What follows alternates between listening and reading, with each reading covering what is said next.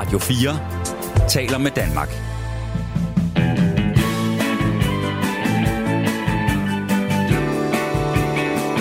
Velkommen til Only in America. Din værter er Frederik Dirks Gottlieb og Mirco Reimer Elster.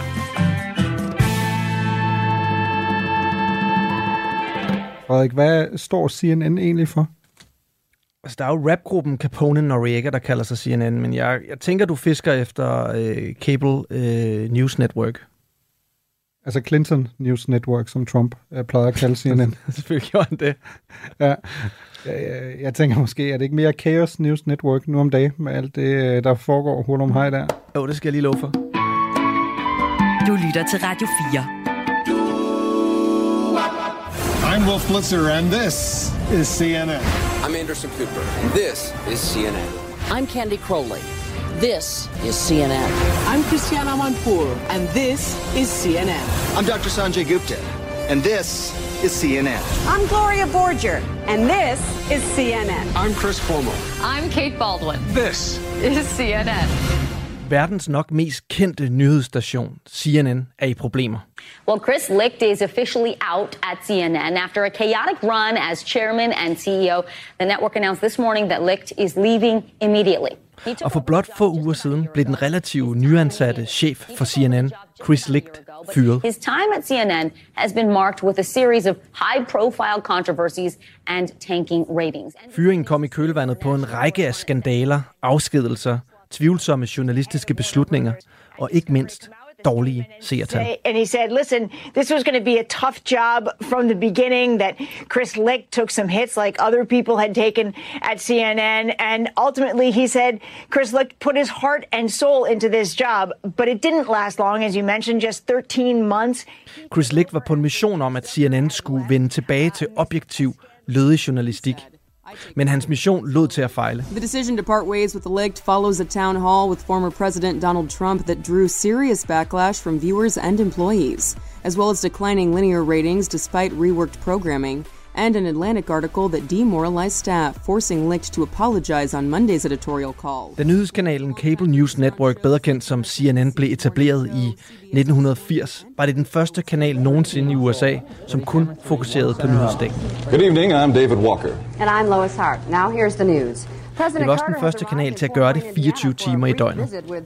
En opskrift på nyhedsdækning, som siden er blevet kopieret verden over. To act upon one's convictions while others wait. To create a positive force in a world where cynics abound. To provide information to people when it wasn't available before. I en årrække virkede CNN uslåelig, og deres brand var et af de stærkeste og mest seriøse nyhedsbrands i verden.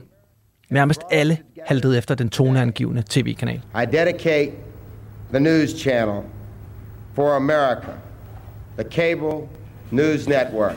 Men nu, 43 år senere, er CNN i krise. I Only in America skal vi i dag tale om, hvordan det kom hertil. Vi skal også tale om, hvordan CNN har ændret det journalistiske billede, og hvordan de seneste års politik og sociale medier har ændret CNN. Kan CNN's problemer sige noget om nyhedsbranchens generelle udfordringer? Og kan den engang så prestigefyldte kanal komme tilbage på ret køl og vinde seerne tilbage? Velkommen til Only in America.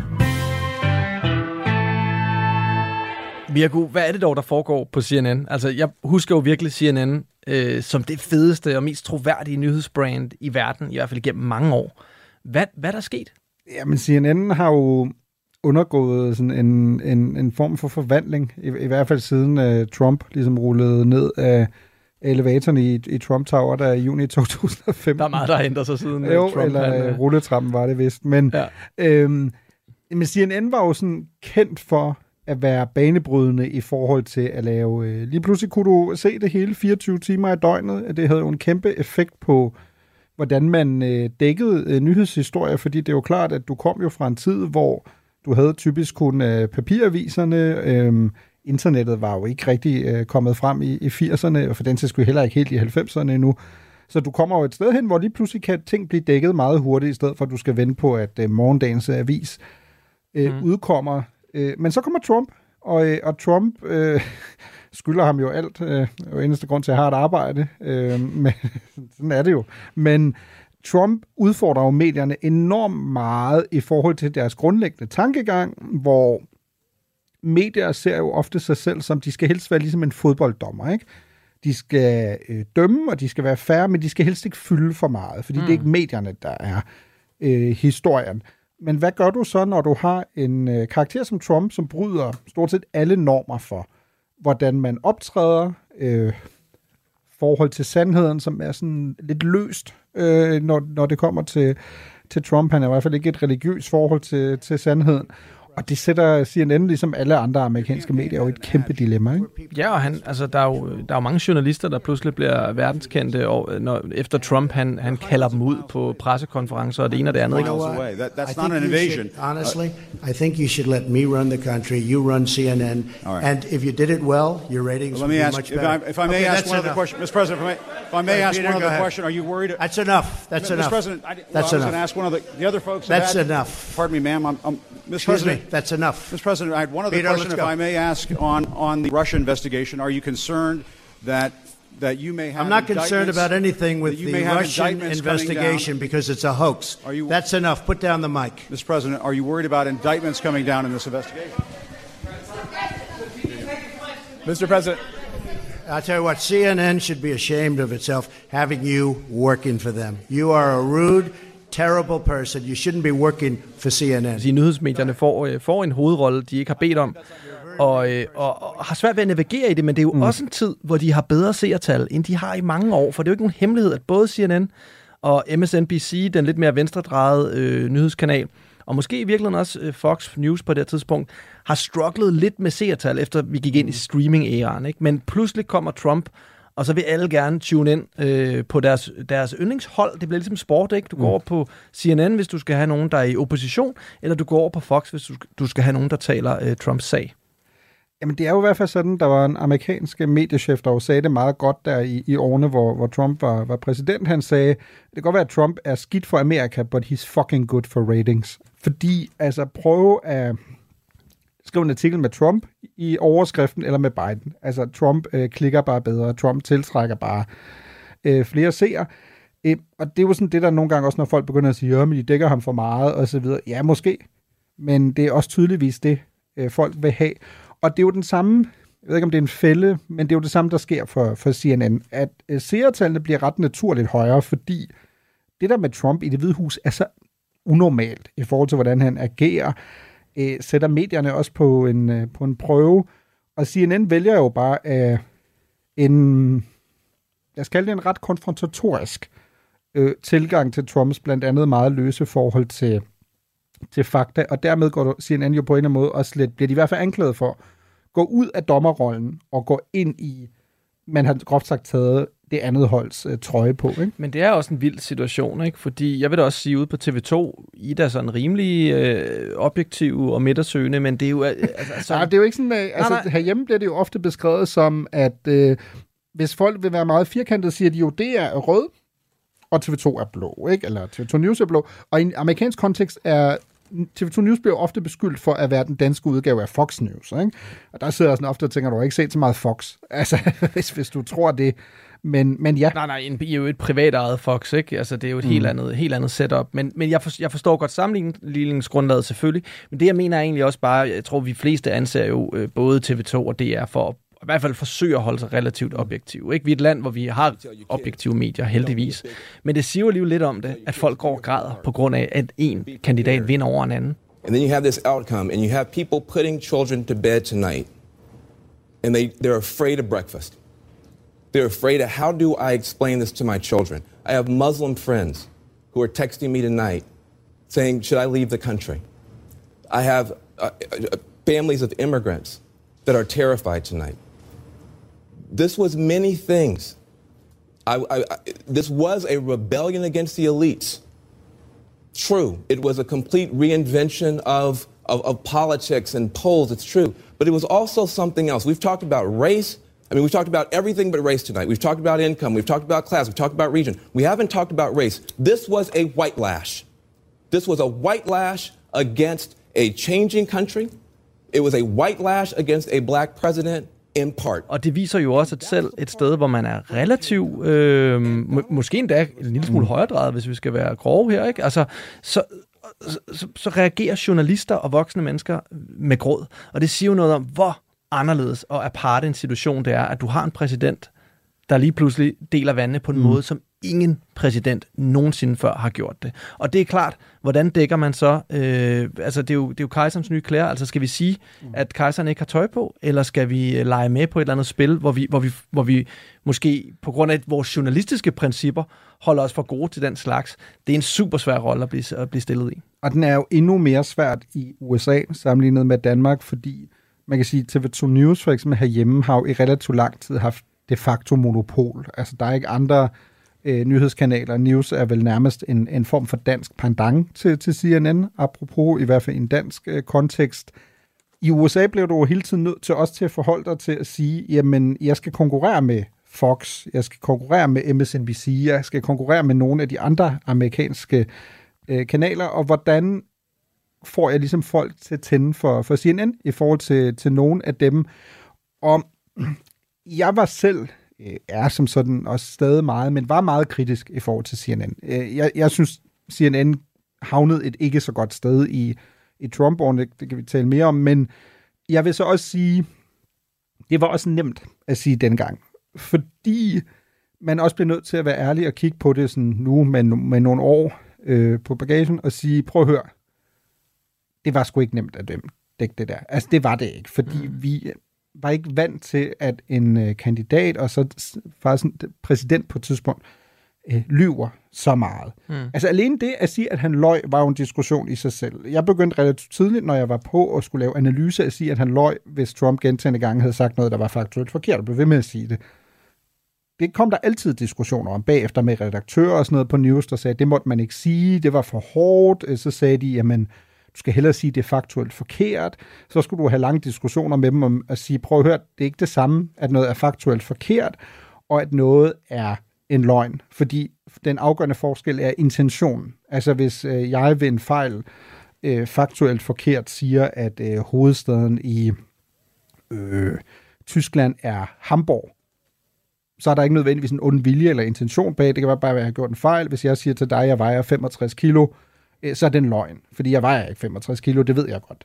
Det mener jeg bare i forhold til analyse er ret væsentligt. Selvfølgelig. Altså at benævne den forskel, men det selv i en dansk kontekst, som burde være ufarlig, var det en meget stor diskussion, og det måtte man helst ikke, og kunne man ikke bruge noget andet, fordi det lød så hårdt, når man brugte ordet løgn. Mm. Men det var igen, fordi vi var i en helt ny verden lige pludselig, og CNN gik jo hårdt altså til værks i forhold til Trump, ikke? Havde journalister, Jim Acosta, som var deres korrespondent i Det Hvide Hus, var sådan paradeeksemplet på det, som begyndte at fylde rigtig, rigtig meget. Og ofte, når du så Jim Acosta for eksempel til pressekonferencer, der havde man sådan ofte mere et indtryk af, at det handlede mere om Jim Acosta. You are presenting information about what's happening at the border, calling it an invasion, talking about women with duct tape over their mouths and so on. And yet, there's a lot of reporting out there, there's a lot of crime data out there, there's a lot of Department of Homeland Security data out there that shows border crossings at a near record low. That shows undocumented immigrants committing crime at lower levels. That shows undocumented criminals or undocumented immigrants committing crime at lower levels than native-born Americans.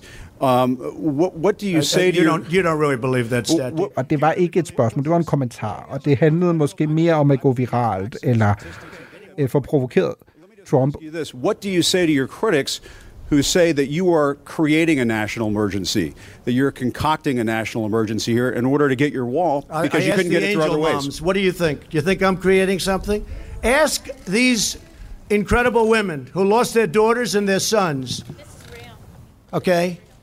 Because your question is a very political question because you have an agenda. You're CNN, you're fake news, you have an agenda. The numbers that you gave are wrong. Og der tror jeg, at vi også bare skal have med, ikke for at tage CNN i forsvar, men det var heller ikke nemt. Altså CNN var jo Trumps hovedfjende. CNN var nok det medie, han nævnte oftest ved navn, oftest i sammenhæng med, at han også sagde, at de var fake. Det er klart, at hvis man arbejder i nyhedsbranchen, er noget af det værste, du kan blive kaldt, det at være fake news. og han sagde, at CNN og andre medier var folkets fjende. Og det har jo haft nogle meget konkrete konsekvenser, også for CNN i de år. Altså bombetrusler, blandt andet nogle af deres mest fremtrædende ansatte, der blev nødt til at have sikkerhedsvagter på døgnet rundt i perioder. Men det er til gengæld så også en tid, hvor de springer op og bliver den syvende mest sete tv-kanal i USA, hvor efter at Trump han går af, der ryger de tilbage til cirka, hvor de lå før. Der ligger de så kun nummer 21 blandt alle kanaler. Ikke? Altså, det er jo, der er kæmpe stor forskel på at være den 7. mest sete kanal og den 21. mest sete kanal i USA. Ikke? Altså også tænk på, hvad du mister af reklameindtægter bare på sådan et drastisk fald der. Så ingen tvivl om, at man står, plus man så står efter Trump-æren og har et lidt blakket ry. Altså man er både blevet kaldt fake news af præsidenten, så det vil sige, alle de højreorienterede eller de republikanske seere, dem har... Altså, glem det, ikke? Altså, de bliver svære at fange ind igen. Og sådan midtersøgende, dem der plejede at se CNN, de synes måske også, at CNN er gået for... Altså, de er også svært ved at stole på deres nyhedsdækning lige pludselig, fordi de er gået så hårdt efter Trump på en eller anden måde, ikke? Så det er jo virkelig et CNN, der skal samles op. Og der sker jo så en masse ting. Ted Turners selskab blev købt, og det merger med Warner, og det bliver en kæmpe affære. Og i den forbindelse, der fyrer man jo så også ham, der hedder Jeff Zucker. As you said, Kate, Zucker's been a larger-than-life figure at this news organization for nearly a decade, a pioneering figure. And now his resignation is stunning this newsroom and the news industry. Now, let me read you his memo in full and then put it into context for the viewers. He wrote to staffers a few minutes ago, quote, as part of the investigation into Chris Cuomo's tenure at CNN, Cuomo, of course, fired last month, Zucker says, I was asked about a consensual relationship with my closest colleague, someone I have worked with for more than 20 years. I acknowledged the relationship evolved in recent years. I was required to disclose it when it began, but I didn't. I was wrong. As a result, I am resigning today. Det er så også fordi, at han har et forhold til en anden leder i koncernen, som dog er under ham. Og man finder ud af, at de har haft et parforhold i flere år faktisk. Et consensual parforhold, men ikke desto mindre noget, man ikke mener er okay. Så Zucker ryger altså ud, og så er det så, man ansætter Chris Licht, som er en helt anden karakter. Han kommer fra komikens verden. Han har været producent på Stephen Colbert's comedy shows.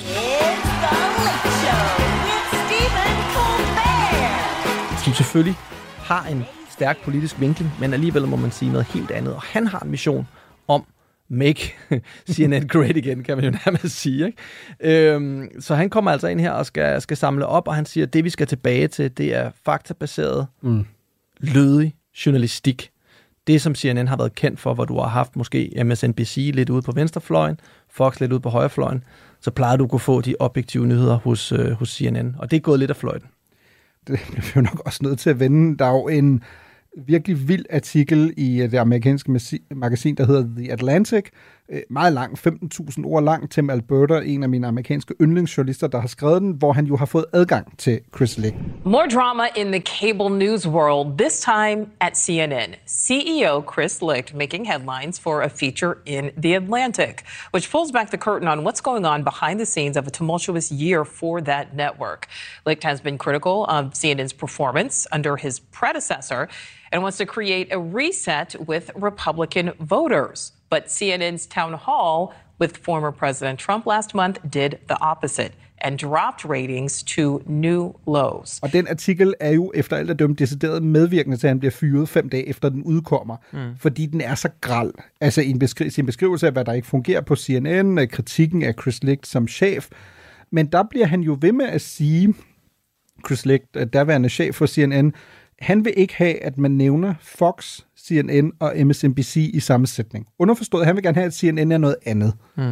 CNN er ikke en pol på den ene eller anden side. Man kunne vende om at sige, at det vil du måske gerne, fordi CNN skal ligesom være i midten, altså midterpolen. Men en af grundene til, det jo er svært for ham at opnå, er jo den der principielle diskussion, der foregår i journalistikken, lige siden Trump er trådt ind i den. Hvad er journalistikkens mening, når en type som Trump kommer ind? Chris Licht bliver ved med i den her artikel at henvise til sådan en standardforklaring, som journalister ofte bruger, når de skal forklare, hvordan man skal dække ting, og så siger han i bund og grund, omskriver det lidt her, jamen hvis der er en, der siger, at det regner udenfor, og den anden siger, at solen skinner, så er det ikke din opgave at fortælle, hvad den ene og den anden siger, så er det din opgave at kigge ud af vinduet og fortælle, om det regner eller om solen skinner.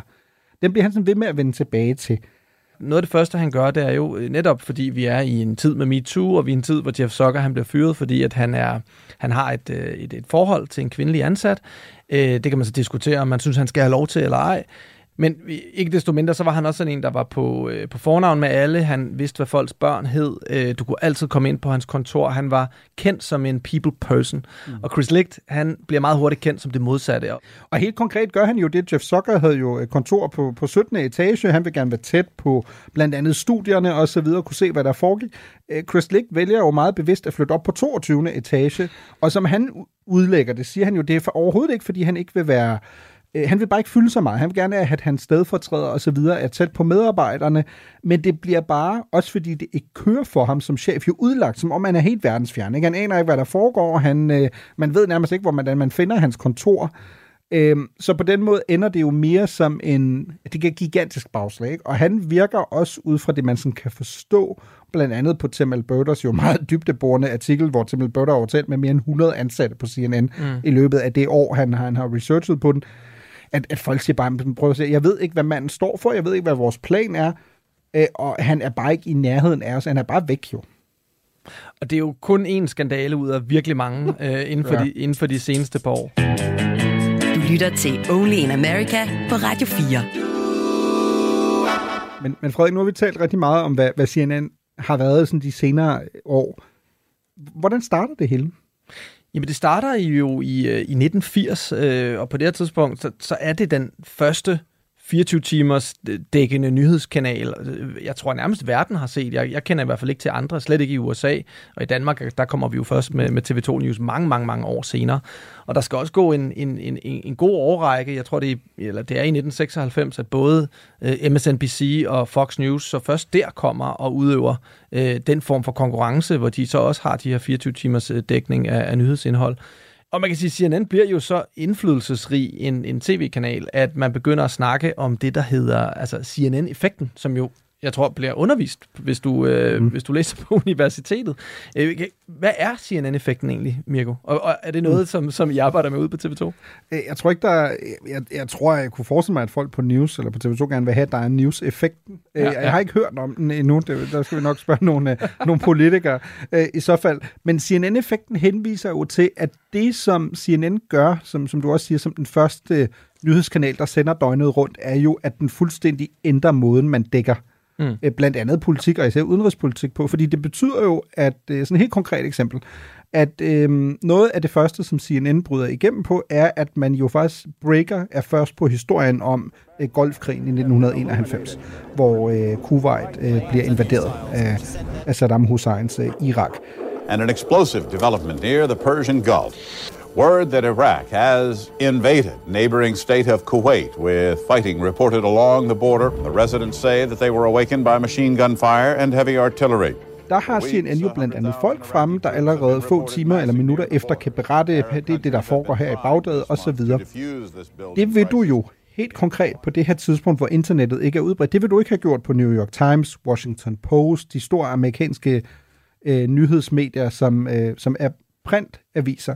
Fordi, ja, medmindre du selvfølgelig er skide heldig, og det kommer lige op til en deadline, hvor du lige kan nå at skrive noget. Men CNN har jo ikke nogen deadline på samme måde, som en avis har. Så CNN kan bare gå på og sige, prøv at høre, her er, hvad vi ser. Ja, så det er i virkeligheden det, der minder mest om at hive telefonen frem i dag og tjek din breaking news, ikke? Og det kunne du så gøre, hvis du abonnerede på, eller du havde CNN som kanal. Jo, og det er jo sådan, altså hvis man skal tage igen, eksemplet herhjemmefra, er jo... TV2 News har jo i lang tid haft det her motto, der hedder bedst på breaking og live. Og det er jo blandt andet, fordi du ved, at hvis du har den platform, uden sammenligning i øvrigt, så er det, fordi at det du kan er, det er jo det samme herhjemme. Hvis der sker noget stort, så tænder folk for News eller for DR TV, fordi de har en forventning om, at hvis der er et masseskyderi i Frankrig, eller hvis der er en naturkatastrofe i Tyskland, eller nu hele den her sag, der kører eller har kørt i forhold til den her ubåd, som er forsvundet i nærheden af vraget på Titanic, så er der nogle medier, der må have bedre forudsætninger til at kunne dække det end andre. Og det er typisk dem, der kan levere visuelt, altså billeder og andet. Og det gør CNN jo igen og igen. Men du var i gang med CNN-effekten. Altså, det er jo den her effekt, hvor man kan sige, hvor du dækker noget præcis. Altså, så intenst, at det når helt vejen op til politikerne. Ikke? Altså, det fremmeste eksempel, hvis man taler om CNN-effekten, er i 1994, hvor USA jo ender med at gå ind i Somalia, og der har du altså militær intervention, og der har du jo en situation blandt andet, hvor at Clinton-administrationen, Bill Clinton er præsident på det her tidspunkt, i lang tid har ikke haft en interesse i at gå ind, men CNN sender jo blandt andet, nogen kender måske også filmene omkring Black Hawk Down og så videre, rædselsfulde historie, hvor en amerikansk helikopter jo styrter ned, og så bliver nogle af soldaterne, der dør lignende, bliver jo simpelthen trukket igennem gaderne i Mogadishu i Somalia. Og det sender CNN blandt andet.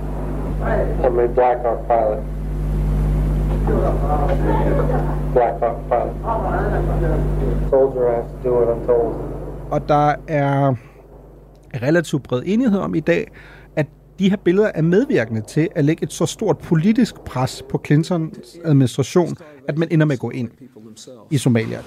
These tragic events raise hard questions about our effort in Somalia. Why are we still there? What are we trying to accomplish? How did a humanitarian mission turn violent? And when will our people come home? These questions deserve straight answers. Let's start by remembering why our troops went into Somalia in the first place. We went because only the United States could help stop one of the great human tragedies of this time. Det er derfor, man taler om CNN-effekten, at måden, du dækker nyhedshistorier, så man kan få indflydelse på de politiske beslutninger, så der bliver taget. Det er Clinton News Network starter. Ja, måske, ja. Men så er vi jo lige præcis, og som du siger, det handler jo i høj grad om det her med, at man igen skal forstå billedernes magt. Billeder har en enorm betydning, fordi det rammer os meget mere. Det er noget andet. Jeg kan for eksempel mærke det, da vi forberedte os på det her program, altså at gense for eksempel de første billeder fra det første fly, der rammer World Trade Center. Ja, det bliver man stadig meget berørt af, 20 minutter, eller 20, plus 20 år senere. Ikke? Og det er for mig stadig noget andet at se de billeder, end at læse en artikel om det. Det er ikke det samme. Men jeg kan næsten ikke forestille sig en verden, hvor det her det var noget, man først læste om dagen efter. Ja. Du lytter til Radio 4. CNN for eksempel lavede også dengang ret glimrende journalistik.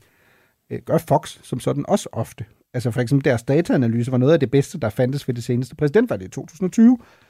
Problemet er, at i USA drukner det her jo meget ofte i, at du lægger ikke mærke til journalistikken. Der bliver ikke talt om journalistikken, der bliver talt om de meningsdannere, der er ansat. Altså de her typer, der har holdninger, er sat i verden for holdninger, og det er mit indtryk, at folk ofte ikke kan skelne mellem de to ting, og det forstår jeg godt, fordi hvordan skal du kunne skelne mellem, at der kommer en på kl. 22, som er, jeg har holdninger, og jeg skal provokere, og så er der andre relativt klassiske nyhedsværter. Det er ligesom at sætte Kåre Kvist og Jonathan Spang i samme kategori, ikke? Altså, fordi den ene laver tæt på sandheden, og den anden laver TV-avisen, ikke? Ja, præcis. Du skal jo forestille dig, altså, at du for eksempel på News gik direkte fra, at du havde en almindelig nyhedsudsendelse, til at der var en, der kom ind, og var sat i verden for at have holdninger. Ikke? Det er klart, at jeg tror, det er relativt svært at arbejde på en måde, hvor det ikke har en indflydelse på din troværdighed, hvis det især er de her mennesker med holdninger, der fylder. Blandt andet... Og det er jo virkelig blevet, må man sige. Ikke? Og det er tydeligt på seertal, at det er det, der er efterspørgsel på lige nu. Og det tror jeg også, sociale medier har haft en stor indflydelse på. Vi er nødt til at få nogle holdninger, og det er nødt til at være underholdende. Det er jo meget mere underholdende, når verden han har lige en spydig kommentar, ikke? Men det er jo også det, Chris Licht siger det jo også i den her artikel med Tim Alberta, hvor han siger, prøv at høre, CNN's problem er ikke at få folk på, når det er breaking. Der skal folk nok tænde, fordi de ved, at CNN er synonym med, her får du det hurtigt, og det er godt, osv. Problemet er, hvordan får du folk til at tænde for CNN, når der ikke er breaking? Og der siger han jo selv, prøv at høre, det skal være sjovt, det skal være underholdende, fordi vi er også underholdningsindustrier. Men det er klart, at som du også siger, det er jo den der balance mellem, hvordan kan du både have Jake Tapper, for eksempel, som er en, efter min overbevisning, glimrende journalist. Hvordan kan du have ham? Men samtidig også have Anderson Cooper, ligger sådan et mærkeligt sted i midten, som jo også er på CNN. Hvordan kan du have legender som Wolf Blitzer, Christian Amanpour også, altså alle de her ikoner, journalistiske ikoner. Og så har du også Don Lemon og Chris Cuomo. Ikke? Altså, det er jo det, der er problemet. Hvordan kan du bede folk om at kunne skelne mellem de to ting? Og det kan være, det fører os lidt over i noget, vi er nødt til at snakke om. Jeg er dog lige nødt til at benævne noget af det, som jeg også tror har været ret skidt for CNN. Jeg siger ikke nødvendigvis, at CNN er skyldig i noget som helst, men altså man kan sige, hele coronakrisen, ikke, var jo også noget, der oven i Trump splittede Fox og CNN og satte dem ud i hver deres yderpol. Ikke? Meanwhile, all across the country, high-profile doctors, physicians who went to medical school are persuading people not to get the COVID vaccine, to ignore health measures like wearing masks. You're about to hear exclusively from one doctor who makes frightening statements about COVID and the vaccine that are wrong. But we think it's important for the public to hear his beliefs together with the truth, because he and other high-profile physicians who deny the facts collectively reach millions of Americans. While the vast majority realize it's BS, a dangerous number of people believe the lies. Hvor CNN jo gik totalt pro-vaccine, og Fox gjorde, ikke at de gjorde det modsatte, men der var i hvert fald flere advokater for det modsatte, som fik taletid på Fox. Ikke? Og CNN havde jo en beef, en bøf på dansk, eller i hvert fald en fejde, hvis man skal bruge godt gammeldags Jarl Kortua-ord her på dansk, så havde de jo en fejde med Joe Rogan, en af den måske mest magtfulde, i hvert fald podcaster, måske mest magtfulde mediepersonlighed i hele USA, med den mest, i hvert fald mest lyttede podcast. Og det er jo fordi, at han får corona på et tidspunkt. Han er notorisk ikke coronavaccineret. Han er ikke imod vaccinen. Han har bare valgt ikke at lade sig vaccinere. Og han fortæller så nogle af de medicamenter, han har brugt for at behandle sig selv, i samarbejde med nogle læger selvfølgelig. Og han bruger så blandt andet et middel, som også kan bruges til heste. Og det kører CNN jo meget, meget hårdt på. Og de viser hans video, som han lægger ud på sine sociale medier, hvor han fortæller, hvilke medicamenter han har taget for at blive rask efter den her coronasygdom. Turns out I got COVID. So we immediately threw the kitchen sink at it. All kinds of meds. Monoclonal antibodies, ivermectin, Z-Pak, prednisone, everything. Det mystiske er, at når man ser det på CNN, så har han fået sådan en gullig, blålig farve i ansigtet. Altså, han ligner ikke et menneske. Han ligner, jeg tror, du sagde det, da vi sad og så det, han ligner Mr. Freeze. Han ligner Mr. Freeze, ja. Fra Batman, ikke? Han ser meget, meget syg ud. Og når man så ser hans eget klip, han har selv lavet sådan en sammenligningsvideo og lagt på Instagram, så ser han jo meget, meget mere frisk ud. Så der er i hvert fald også noget med, i hvert fald mange af de unge mænd, som måske nogle gange kan være lidt til det højre drejet, og som er store fans af Joe Rogan og Jordan Peterson og alle de her store karakterer på YouTube, de i hvert fald også ser sig enormt sure på CNN. Jo, og det gør de, det er jo også det, der er sjovt, det gør de ældre, eller en ældre her jo også, altså Chris Licht, som jo kommer ind, apropos som topchef, han siger jo også, prøv at høre, der er to ting, hvor vi måske generelt ikke rammer skiven. Den ene er Trump, har vi talt om, den anden er corona. Han siger også, prøv at høre, at den der dækning, som der var lidt, især i starten af coronapandemien, om at hvis du ikke tog vaccinen, og hvis du var lidt skeptisk og sagde, at alle, der døde af corona, måske døde mere med corona, og i øvrigt havde de måske nogle underliggende symptomer, som var mere afgørende, end at du havde fået covid-19. Så man siger, de bliver jo udskammet, altså på en måde, hvor at der er ikke sådan overhovedet åbnet for en debat, og jeg tror, i hvert fald mit indtryk sådan lidt udefra, den der selvrensagelse er begyndt mange steder efterfølgende i årene nu, hvor vi siger, prøv at høre, heldigvis var den danske debat jo aldrig lige så polariseret, som den var i USA. Den blev jo lynhurtigt politisk polariseret. Altså maskerne eller mundbindene blev jo også nærmest et symbol på den politiske og kulturkrig, der foregik i USA. Ikke? Skulle du have dem på, skulle du ikke, og så videre. Men det er jo åbenlyst, at man ikke ramt alt 100% rigtigt i forhold til, hvordan man dækkede ting. Vi vidste heller ikke det hele fra starten. Vi lærte jo undervejs, hvordan man skulle altså både håndtere corona og hvad var rigtigt, hvad var forkert. Men det er klart, i et så polariseret mediebillede, som det amerikanske, blev det også lynhurtigt sådan en, hvor du tog sider. Også fordi Trump jo også selv var, og demokraterne også, men især Trump var med til at politisere det lynhurtigt. Ikke? Men de er i hvert fald gode til at håne, blandt andet Joe Rogan her, men de husker ikke at sige det, når han så har en gæst på, som siger noget rigtigt, som ja, måske 3 måneder senere viser sig at være ganske korrekt, fordi vi netop stod i en situation, hvor vi ikke vidste, hvad corona var, og hvordan det skulle behandles.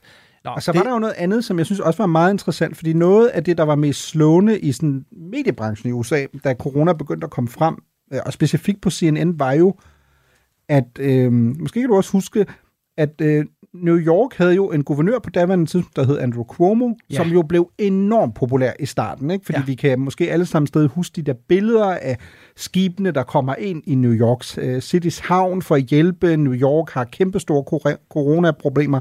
Der er telte i Central Park og så videre. Og Andrew Cuomo bliver jo lynhurtigt enormt populær. Han holder de her corona-briefinger, er god til at fortælle og opdatere. Og ligner jo den her klassiske italienske-amerikanske gråsprængte herre, ikke? Altså indbegrebet af en rigtig New Yorker, ikke? Ja, lige præcis, ikke? Og han bliver lige pludselig, måske skal han hellere være præsidentkandidat, og hvorfor egentlig Biden og Cuomo og så videre. Men der kommer jo den ekstra ingrediens oveni, at han jo regelmæssigt optræder på CNN, hvor han bliver interviewet af sin bror, Chris Cuomo. En af de meget populære profilerede værter på CNN. På nok tidspunkt, måske faktisk i forhold til serien, måske den mest profilerede den her gang. Han har det slot, der ligger, eller tidsslot, der ligger kl. 21 om aftenen, et meget populært tidsslot. Governor Andrew Cuomo, I appreciate you coming on the show. I love you. I'm proud of what you're doing. I know you're working hard for your state, but no matter how hard you're working, there's always time to call mom. She wants to hear from you. Just so you know. Yeah, I called mom just before I came on this show. By the way, she said I was her favorite. She never said. Good news is, she said you were her second favorite. Second favorite son. Og det bliver sådan en ting, ikke? Men så laver de lidt jokes, og husk lige at ringe til mor og sådan nogle ting. Og folk elsker det. Og jeg kan allerede dengang huske, jeg synes, det var så tågkrummende, fordi det er jo åbenlyst ud fra enhver banal journalistisk tilgang, at du interviewer din egen bror og så videre. Det er måske ikke så godt. Det bliver jo endnu mere akavet, da man så jo undervejs, de her sådan, vores angivelige helte er måske ikke helt helte alligevel, fordi Andrew Cuomo blev nødt til at trække sig nogle år senere. Massevis af anklager om upassende seksuelle kommentarer, MeToo-sag, han bliver nødt til at træde tilbage som guvernør. Og hvad sker der med hans bror, Chris Cuomo? Han bliver jo også fyret, fordi det jo kommer frem, at han jo også helt vildt, altså i forhold til journalistiske grundprincipper, jo har rådgivet sin bror. I forhold til, hvad skal han gøre? Er der andre sager undervejs og forhørt sig lidt blandt sit netværk i mediebranchen? En insider-information. Ja, det må man sige, kalde ikke? Det, ikke? Ja. Og der er vi jo også tilbage til noget af det, apropos troværdighed, ikke? Jeff Zucker, som jo dengang stadig er chef, han gør jo ikke noget i rigtig lang tid.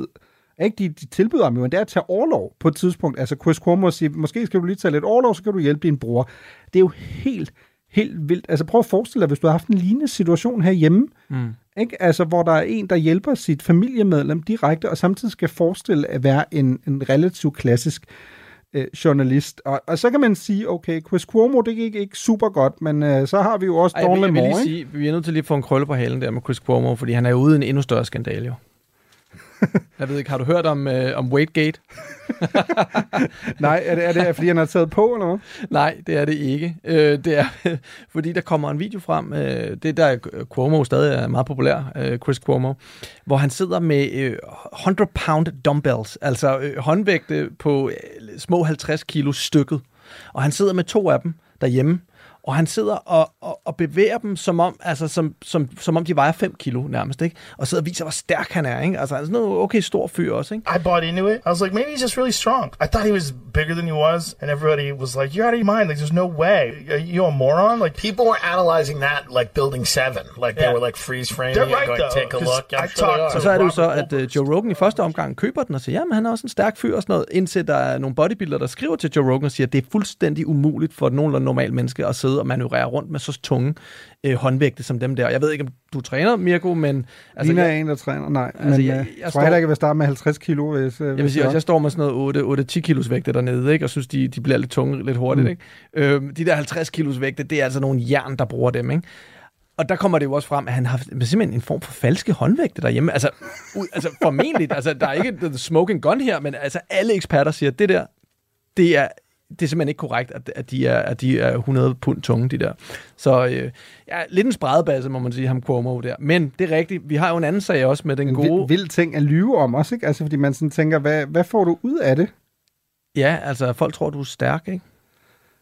Jo, men igen, hvis du siger, at det er sådan relativt nemt at modbevise. Altså igen, jeg er jo ikke typen, der træner, men jeg går godt, når der er en, der siger til mig, prøv at høre, jeg kan nærmest bare sidde Altså, det er jo næsten som om du og jeg skulle sidde med sådan nogle 50 kilo vægte, mens vi optog det her. Jamen prøv at tænke på, hvor altså, børn vejer bare, ikke? Altså, hvor tunge de er. Bare at løfte dem. Bare sidde med to børn sådan her.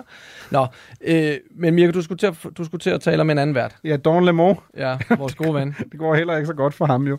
Altså, jeg har jo altid sådan haft den, når jeg har set Don Lemon. Jeg har jo altid syntes, han virkede. Jeg synes, der er mange douchebags på CNN. Det vil jeg sige.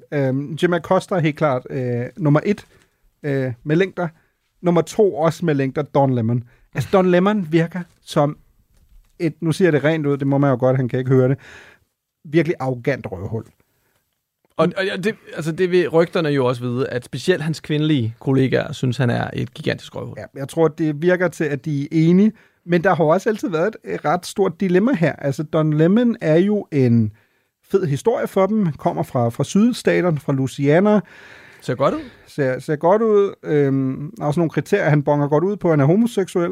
Han er sort. Der er ikke mange sorte på CNN. Altså, nej, det er i hvert fald ikke i deres flade. Ja, taget betragtning af, at en af deres første og mest populære værter i de tidlige år er ham, der hedder Bernard Shaw, jo netop er sort, og de faktisk meget tidligt i deres levetid slår sig op på netop at have andet end bare hvide værter. Men ja, mange sorte værter har de ikke, men de har altså, eller de havde Don Lemon. Hvad sker der så med ham? Nå, men for det første er det jo sjovt, fordi vi har jo også tidligere talt om, at for eksempel, jeg tror faktisk det allerførste program, vi laver, er jo om Oscarshowet, hvor der jo på et tidspunkt var den her Oscar So White hashtag, som ligesom, hvor men der er alt for mange hvide, og minoriteter er ikke repræsenteret. Altså CNN, altså du kunne også lave CNN So White. Altså det er jo vildt, når du kigger på, hvad de har, at de bonger jo ikke ud. Og Chris Licht er jo også interessant på den front, fordi han går op i minoritet og diversitet, men jo på en helt anden måde. Han siger jo til Tim Alberta, prøv at høre, for mig er det ikke diversitet, hvis du har en sort, en asiat og en brun person, der alle sammen har fået en afgangseksamen fra Harvard University det samme år. Det er for ham ikke diversitet, fordi for ham handler diversitet også mega meget om klasse og socioøkonomisk diversitet, hvor han siger, prøv at høre, vi skal også have nogen, der har boet i ghettoen. Fordi deres syn på verden vil være et andet, end hvis du har læst på et topuniversitet. Og det er jo en diskussion om et diversitet, man kan genkende en til en, også hjemme i vores branche. Ikke? Altså, jo, den handler også om, at den stadig nok er meget mandsdomineret, men den handler jo også om, at de mennesker, der kommer ind i de forskellige professioner, jo ofte ikke kommer fra underklassen eller andet, men middelklassen, og deres syn på verden er et andet, end hvis du er opvokset i såkaldte udkants. Så bliver jeg ikke Glenn Beck. Så ville jeg sådan taget min maske på her og sidder her og prædiker lige. Ja, men han er jo min soulmate på det der plan, må jeg jo indrømme som mor, eller som barn af en mor, der var kassedame og arbejdede på en tankstation med en far, der var lastbilchauffør og smuttede under graviditeten. Ikke? Så jeg kan godt forstå det, men det er klart, at det er jo der, den gør ondt med Don Lemon. Fordi at man vil gerne elske ham, men han er svær at elske. Han er åbenbart meget svær at elske. Han har jo også et par klare fadæser i medierne, ikke? Altså han får jo sagt, og der vil jeg faktisk sige, der er jeg faktisk en lille smule på Don Lemmons hold. Igen, nu skal jeg passe på, jeg ikke Don Lemmon af mig selv her. Ikke på indholdet af det, han siger. Lige, men det, som han prøver at sige i et indslag, det er, at medierne og verden nogle gange har det med at betragte kvinder, som om de er i deres bedste alder, når de er 20, 30 og 40. This whole talk about age makes me uncomfortable. I think it's the wrong road to go down. She says people, politicians or something are not in their prime. Nikki Haley isn't in her prime. Sorry. When a woman is considered to be in her prime in her 20s and 30s and maybe 40s. What are you talking about? That's not according to me. Prime for what? It depends. I mean, it's just like prime. If you look it up, if you Google when is a woman in her prime, it'll say 20s, 30s, and 40s. I don't necessarily. 40s. So I got another. I'm not saying decade. I agree with that. So I think she has to be careful about saying that politicians aren't in their prime. You need to qualify. Are you talking about prime for like childbearing, or are you talking about prime for being president? What the facts are. Google it. Everybody at home. When is a woman in her prime? It says 20s, 30s, and 40s. And I'm just saying Nikki Haley should be careful about saying that politicians are not in their prime, and would they need to be in their prime when they serve? Because she wouldn't be in her prime, according to Google or whatever it is. Og de to kvindelige medværter, han sidder med, de får på en eller anden måde får det også lidt til at lyde som om, at det er hans holdning, og han siger flere gange, at det er ikke min holdning, men han har det med ud. Altså han får bare kastet sig ud i de her lidt uheldige talemåder og ting, han får sagt. Og til sidst er det simpelthen for meget for dem, ikke? Altså, da han har lavet en 3-4 af de her bloopers her, så ryger Don Lemon.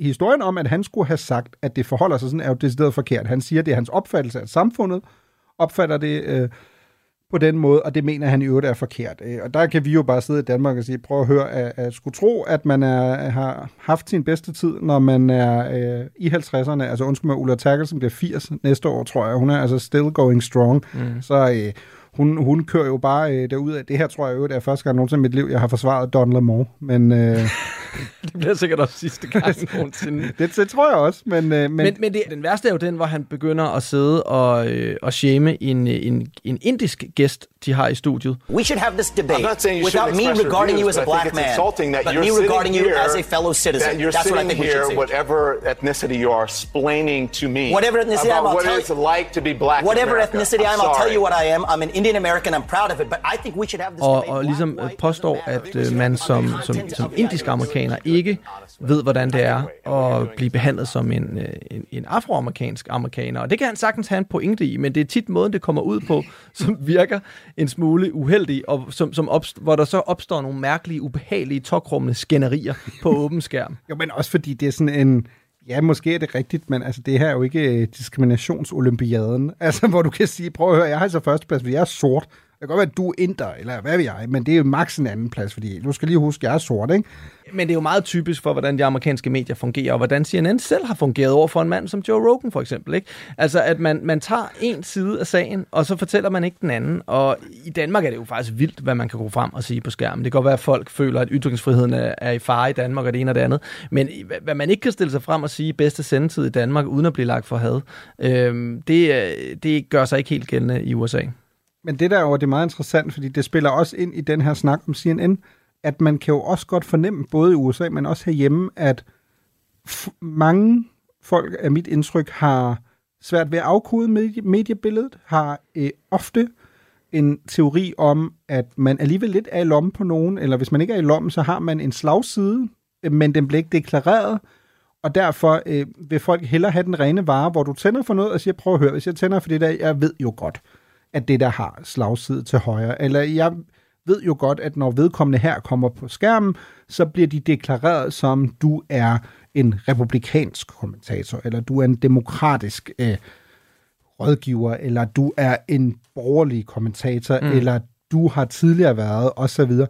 Ja, det kan jeg som sådan godt forstå. Altså, fordi det er jo klart, at de færreste mennesker vil kunne sådan sige, prøv at høre, jeg har ingen slagside overhovedet i, hvordan jeg ser verden, eller hvordan jeg udlægger teksten. Det er jo selvfølgelig for eksempel i det, jeg laver, sådan en politisk analyse. Du prøver at gøre det så godt, som du kan, og jeg har for eksempel altid opfattet mit arbejde som, at min slagside er, at jeg oftest i min tilgang siger, prøv at høre, jeg tror, at det, man har mest brug for i den danske USA-dækning, det er at forklare fænomener som Trump og dem, der ligger til højre for midten, fordi det er dem, der ligger længst fra os og vores måde at se det på, og så er det min måde, eller min opgave, er at forklare frem for fordømme.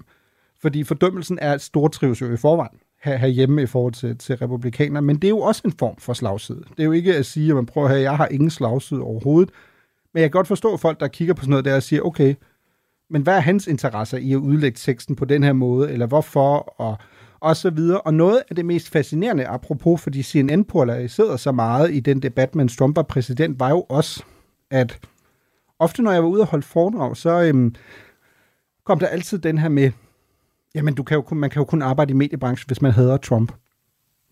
Og jeg var altid sådan, prøv at høre, hvis du seriøst tror det, så har du ikke forstået grundmekanismen i mediebranchen, fordi det var jo tydeligt, mens Trump var præsident, at medierne fiskede jo desperat efter folk, som ikke virkede som om, de havde Trump. Fordi de vidste godt, at vi bliver nødt til at have nogle folk, der med en form for troværdighed kan udlægge teksten, som ikke bare virker som nogen, der hader Trump. Altså, så det er jo derfor, at man sådan lidt nedladende altid sagde, at man leder efter republikanere i forhold til at skulle udlægge teksten. Ikke? Jeg blev også spurgt det nogle gange. Ikke? Er du republikaner? Så var jeg sådan, er du helt væk, mand? Fordi altså, du prøvede at nuancere det en smule. Præcis. Altså, undskyld mig, er du væk eller hvad? Altså, det giver ingen mening i en dansk kontekst at tale om det. Altså, republikanere, nej, jeg har ikke våben derhjemme. Altså, jeg bor på Frederiksberg. Altså, det er sådan, vi løber ikke rundt med våben. Vi er ikke rednecks. Eller, I don't know. Altså, det er sådan... Og Chris Licht prøvede jo at gøre det samme som dig, Mirco. Og det... Det gik lige så dårligt, faktisk. Det gik langt dårligere, vil jeg sige. Jeg synes, jeg var bedre betalt. Du klarer det eksemplarisk. Men Chris Licht, han har jo den her drøm om, og nu er vi oppe i nutiden igen, ikke? Altså, han har jo den her drøm om at forene de to fløje og lave det her midtersøgende CNN. Så derfor så planlægger han den her Trump Town Hall ting, hvor han altså giver Trump mikrofonen foran et republikansk publikum. Og nej, han har ikke lavet 50-50, halv republikansk, halv demokratisk. Det er hardcore Trump-fans, der møder op til det her, den her town hall. Og han sætter en kvindelig journalist på, som altså er oppe imod ikke bare Trump, som er super dygtig til at manipulere, og jo siger lige, hvad der passer ham, men også 300 Trump-supportere, der sidder og hujer og hejer. You held on to those documents when you knew the federal government was seeking them, and then had given you a subpoena to return them. Are you ready? Can I talk? Yeah, what's the answer? Do you mind? I would like for you to answer the question. Okay, it's very simple to answer. That's why I asked it. It's very simple to... You're a nasty person, I'll tell you. Og det går fuldstændig galt, og bagefter bliver CNN jo anklaget for at være mikrofonholder for Donald Trump, som får sagt alt muligt, som han jo altid gør. Sindssyge ting. Og jo blandt andet også sviner den her stakkels journalist til. Og det bliver ligesom, måske er det, der er dråben, der får bæret til at flyde over, sammen med den her artikel, som der udkommer om Chris Licht. I hvert fald så ryger han, og nu er der så kommet en ny ledelse, og det har været en tumultarisk tid for CNN. De skulle jo også have lanceret deres store streaming-platform, CNN+. Den har de også droppet igen, og alle mulige serier, blandt andet en om UFO'er, er blevet droppet, og de er tydeligvis lidt i krise. Hvor skal de hen fremadrettet?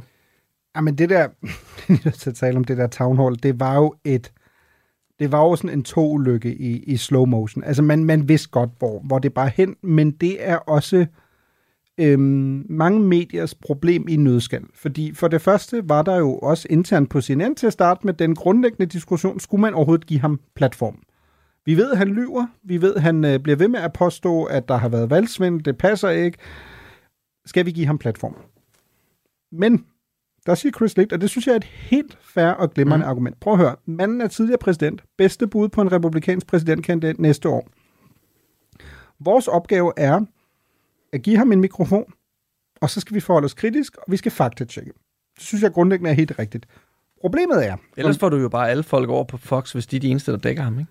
Nå, men det andet er jo også en form for slagside. Det er også derfor, man skal passe på. Den her debat er ikke sort-hvid. Den er jo enormt besværligt. Du kan sige, prøv at høre, at vi kommer aldrig nogensinde til at invitere Donald Trump mere.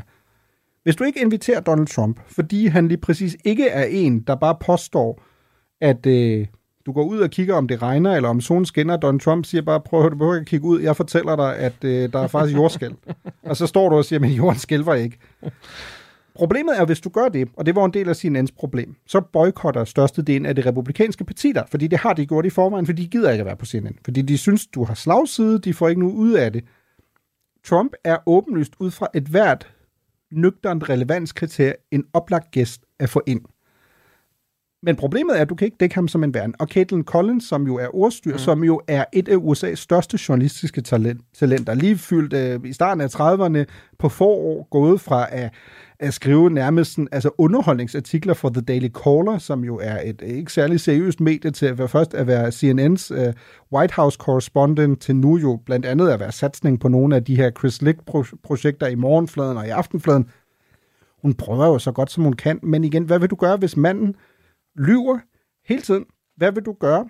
Kalder dig nasty. Kalder dig nasty woman, som man jo også siger. Og jo i bund og grund er på hjemmebane, fordi Chris Licht havde jo også lagt op til, at det her skal være autentisk. Så hvis det er Trump-fans, der vil komme, jamen så er det Trump-fans, der kommer. Vi kommer ikke til at sige til dem, I må ikke juble eller sådan noget undervejs, men det er jo også klart, at kritikken har jo af samme årsag været meget heftig, særligt fra dem, der ikke kan lide Trump, som synes, man bare skal lukke ned for hans mikrofon. Ikke? Altså for bare at tage nogle eksempler af Dan Rather, som jo har været tv-vært i mange årtier i USA, han tweetede jo undervejs, om det her nærmest var et kampagnebidrag til Trump-kampagnen, som CNN var i gang med. Ikke? The Bulwarks, Charlie Sykes, som er et Trump-kritisk konservativt medie, han skrev, at Chris Licht var meget hurtigt blevet Elon Musk-udgaven på CNN, altså også underforstået en, der ikke rigtig kunne balancere de journalistiske kriterier.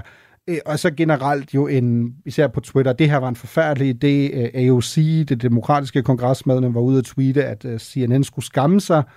Og det var jo også den dominerende holdning efterfølgende på CNN, altså også internt, fordi folk siger, hvad er det, vi gør?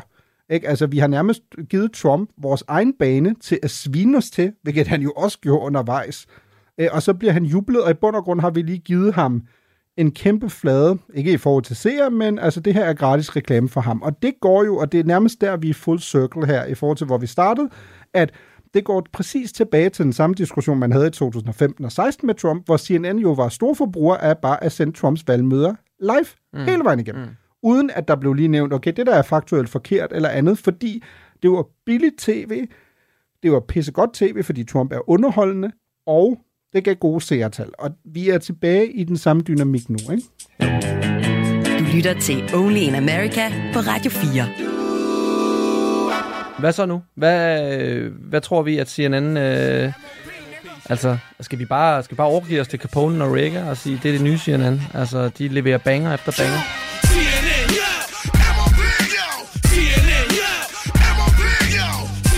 Jeg synes, der er kun to muligheder. Altså, den ene er, at CNN må hente Tucker Carlson tilbage. Ja. Jeg tror ikke, kommer til at ske. Ja. Så jeg tænker... Hvis de synes, der er gået for meget Don Lemon i den, så er det måske Tucker Carlson, de skal have. Genopleve Crossfire. Hive John Stewart ind som den anden. Ja. Jeg tror ikke, det kommer til at ske. Jeg tror, den eneste banger fremadrettet, det bliver Capone og Reagan, tror jeg. Vil du være så godt vi ud på Capone og Reagan?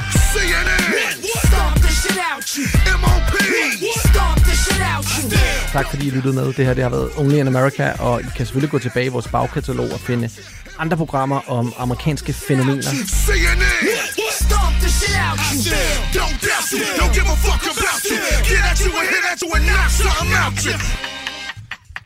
Du har fået til job at synge kor for ABBA. Jeg var ikke simpelthen klar over, hvor sindssygt det egentlig var. Det var jeg jo ikke. Jeg var jo bare 9 år og glad i låget. Musik er en hurtig genvej ind bag facaden. Jeg følte jo, at alle de sange var til mig. Ind bag den offentlige person. Jeg kiggede ind i et mørke. Det er jo der, jeg skal hen. Det er jo der, alt trøst er. I Portræt-album bruger Anders Bøtter musikken til at vise nye sider af sine gæster. Carmen Køllers Axel Byvang, har han en playliste? Jeg ved ikke, hvad jeg skal sige det. Det er så pinligt. Blandt andet Backstreet Boys.